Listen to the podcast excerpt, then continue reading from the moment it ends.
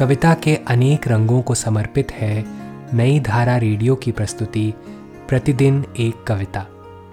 कीजिए अपने हर दिन की शुरुआत एक कविता के साथ।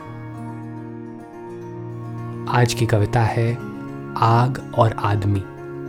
इसे लिखा है देवशंकर नवीन ने। आइए सुनते हैं यह कविता उन्हीं की आवाज़ में। आग और हवा को अपने पराये की समझ नहीं होती। वह अपने स्वभाव से काम करती है। आग हर कुछ को जला देती है। जीव, जंतु, फूल, कचरा बिष्ठा सब कुछ को।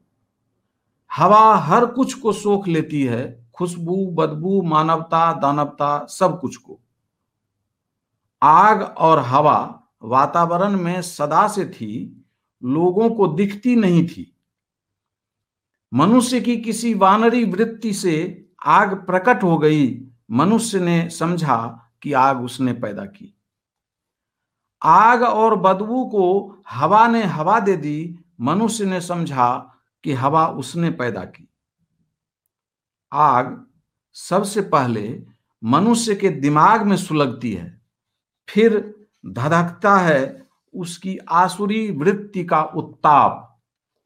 जलते हुए लोग बाग, बस्ती, खेत देखकर तृप्त होती हैं उसकी आसुरी वृत्तियाँ।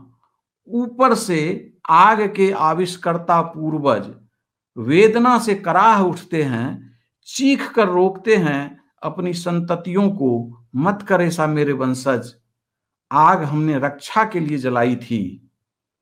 संहार के लिए नहीं, वंशज नहीं सुनता है वंशज को नहीं सुनना है, क्षमता पाकर कोई सृजन सृजता की कहाँ सुनता है? आज की कविता को आप पॉडकास्ट के शो नोट्स में पढ़ सकते हैं। आप जहाँ भी प्रतिदिन एक कविता सुन रहे हैं, वहाँ अपने कमेंट शेयर करना ना भूलें।